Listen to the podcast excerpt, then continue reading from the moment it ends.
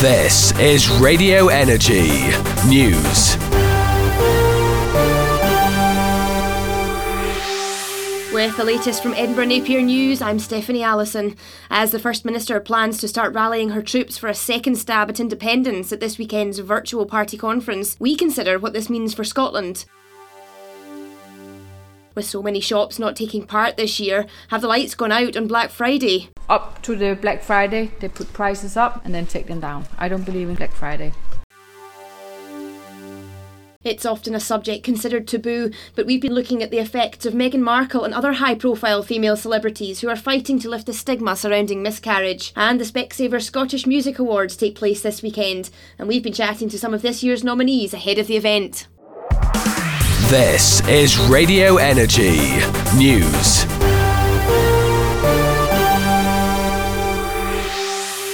The SNP party conference takes place this weekend, and IndyRef 2 is predicted to top the discussion bill. Could a second independence referendum in Scotland be on the horizon?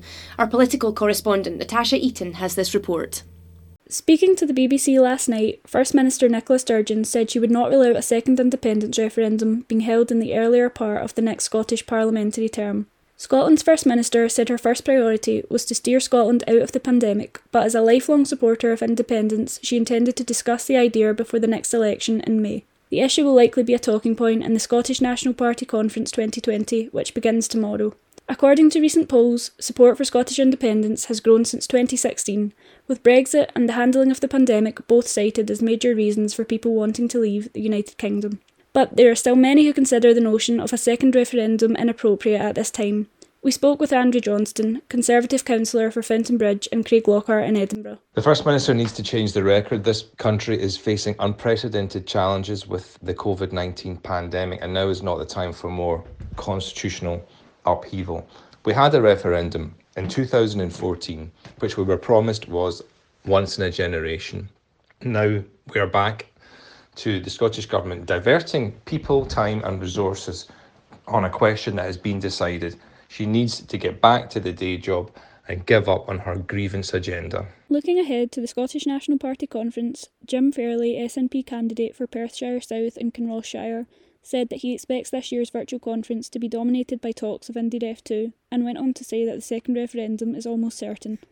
And another referendum on Scottish independence is absolutely inevitable. Um, the people of Scotland are telling us as politicians, as political parties, and we're telling each other we want that right to choose.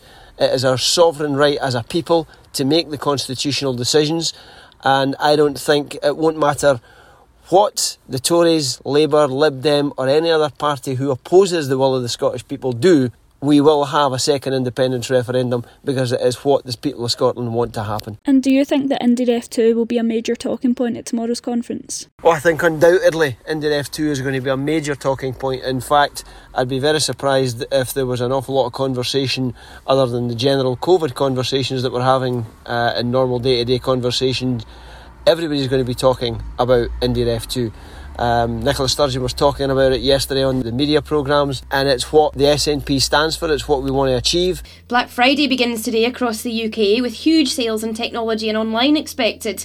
Our reporter Georgia McAndrew spoke to several stores in Edinburgh about their view on Black Friday. Black Friday kicks off today across the UK with sales spreading across stores and online. Since Black Friday was adopted in the UK in 2013, when American retailers such as Amazon began to offer promotions similar to those in the United States, the reactions and views amongst British retailers on Black Friday remain mixed. For some in Edinburgh, Black Friday is coming as a lifeline this pandemic, but not all shops are taking part. I spoke to Andrew Ainsley, sales marketing and e-commerce manager at Nordic Outdoors, who holds the view that Black Friday is not only bad for the environment and sustainability but also that Black Friday drives down quality of products. We're a retailer who doesn't tend to focus on Black Friday. We look to, to provide really good products throughout the year at the right price, and we've never partaken in Black Friday. This year we do have some limited offers on. Not going to be a major focus for us as we're more focused on sort of quality goods and sustainability. But I do understand that for a lot of retailers it is a really important time of year and it is one of the biggest sales periods of the year as well. well I mean, there's a couple of negatives to Black Friday from both the, the, the business aspect and the, the sustainability aspect. From a business aspect, it, it the, the Christmas sales period into a very small section. And, and as Black Friday becomes longer and longer, it sort of becomes the bigger shopping period of the year where you're almost forced into making discounts, which can, can push off the entire festive calendar for retailers. From a, a sustainability aspect, obviously, you're, you're selling a lot of goods that maybe aren't people don't need and people are just buying them because of the low prices or what they perceive as low prices. And obviously, the, the more people consume and the more people buy, the worse it is for the environment overall. Black Friday, although it boasts massive discounts on a variety of products, is the biggest day of the year for dodgy deals and scamming, with some retailers taking the view that Black Friday is unethical, such as shop manager Sophie Kleberg of Nordic Living in Bruntsfield. Um, I, I never take part. Uh, it's an American thing, and uh, we are a Nordic shop, and I don't believe in Black Friday. I think it's uh, I think a lot of shops, like uh, maybe where you can buy high tech, they put up the prices before the sale and then when they come to Black Friday, they put them down to where their prices should be. So it's like a fake, fake. Uh, discount that you're getting. On the other side, tech and media companies such as Vodafone believe that this Black Friday is more important than any other as it allows people to purchase the required technology that keeps everyone connected this pandemic, as COVID regulations keep the Scottish people apart. A shop assistant from Edinburgh Princes Street Vodafone has more. In terms of Black Friday, got more headline offers than normal, you know, just reflecting in the past seven months, people have never used technology more than now. So it's, you know, never more is it more important than to be using that. You're listening to Edinburgh Napier News with me, Stephanie Allison. Still to come, lifting the stigma surrounding miscarriage and the celebrities opening up about their experiences, plus all the news in sport. But first, a roundup of the latest COVID news. This year's Christmas celebrations have been given the green light by the Scottish Government, allowing bubbles of up to three households containing a maximum of eight people over the age of 11 to come together from the 23rd to the 27th of December. Despite being granted this freedom, Scotland faces the toughest Christmas restrictions in the UK, with England, Wales, and Northern Ireland having no limit on the size of groups. Mass testing of Scottish students who are travelling home for Christmas will begin next week in some universities across Scotland. First Minister Nicola Sturgeon has warned students should take extra care in the two weeks before travel, for example, limiting social contact. The first public COVID screening centre opened at Edinburgh Airport on Wednesday, allowing the public, including passengers and staff, to pay for a test before receiving their results the next day. In the past 24 hours, there have been 1,225 new coronavirus cases reported in Scotland and a further 51 deaths, according to the Scottish Government statistics. And in today's other news, a West Lothian woman who woke up completely blind two weeks ago has been told she could face a wait of two years for her cataract operation due to the COVID backlog. 64 year old grandmother Catherine Nichol from Whitburn had originally been given a six month wait after her sight in both eyes began failing in February. Her family has launched a funding campaign in a bid to have the £5,000 procedure done privately. Meanwhile, Scottish schoolchildren could have a longer Christmas break this year. According to a memo leaked to the Daily Record, holiday dates could be standardised across Scotland, with all schools closing from the 18th of December until the 11th of January. However, government discussions continue and no decision has been made. Elsewhere in the UK, retail group Arcadia, which owns Topshop, Burton, and Dorothy Perkins, could go into administration by Monday, putting 13,000 jobs at risk. In a statement, Arcadia said that stores will open next week as soon as COVID restrictions are lifted. And Prime Minister Boris Johnson continues to defend the tightened tier system in England as 99% of the population will fall into the two toughest tiers when the current lockdown ends on Wednesday. It's regarded as a deeply private and personal topic. One in four women experience a miscarriage, according to the Miscarriage Association, but there's a new wave of women in the public eye fighting to change this. Our health correspondent Gianni Mastrangioli has been finding out more. Meghan Markle, Duchess of Sussex, has opened herself up and declared her miscarriage to bring some light into the often unheard discussion about the painful ordeal of having a miscarriage. Charlotte Bradley, a woman who experienced miscarriage, described to me the kinds of resources she made use of when she lost her baby. So I just tapped in on my uh, sort of historical therapy lady that I go to. But, you know, this is the only criticism I kind of really have is I don't think there's much sort of support that way because I didn't get, you know, here are the phone numbers for this and here's that that I'm aware of. I don't think I'm speaking wrongly there. But um, I just remember the nurse saying to my husband, you're going to need to support her because this is going to be an emotional roller coaster.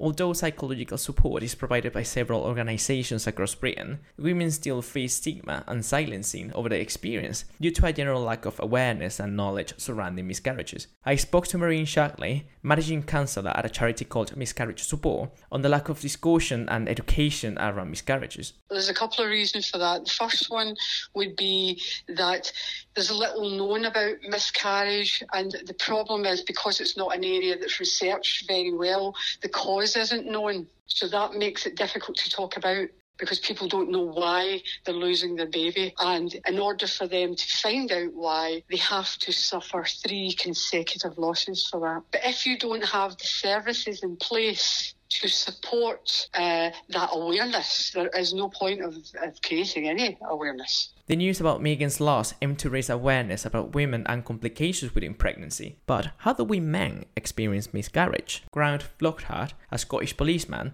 talked to me about his wife's miscarriage and the painful journey they had to go through. It's a horrible, sick sensation in your stomach that you can't really. It's hard to put into words. You can't really imagine how horrible you feel, you know, because everything you've been looking forward to and excited about is gone in an instant, and it's yeah, it's a really difficult situation and really hard situation uh, to deal with. What I would say to men experiencing a miscarriage is don't bottle up. Like, speak to someone. Don't feel you need to be the tough guy or bottle up or not talk about it. It's going to do you better to get your feelings and your emotions out maybe I'm not the best at doing that, but I tried a little bit. You know, my advice would be definitely talk about it and just say how you're feeling and try and deal with it. According to the NHS, losing a baby is more common than most people realise. Therefore, understanding the emotional and social impact of miscarriages is still a task to be accomplished. Sports now, and there were contrasting fortunes for Celtic and Rangers in Europe last night. Christopher Henson has all the details. Neil Lennon Celtic are out of the Europa League after another disappointing performance. They lost 4 1 to Sparta Prague last night and have only taken one point from their four group games. This compounds their poor start in the league, where they trail Rangers by 11 points. After the game, a deflated Lennon insisted that he's still the best man for the job. We've been here before and we put a great run together the second half of the season. This feels a little bit different. It feels like we've got a bit more work to do, but you know we're quite confident we will uh, turn it around. Rangers continued their strong start to the season, drawing 2-2 with Portuguese side Benfica at Ibrox.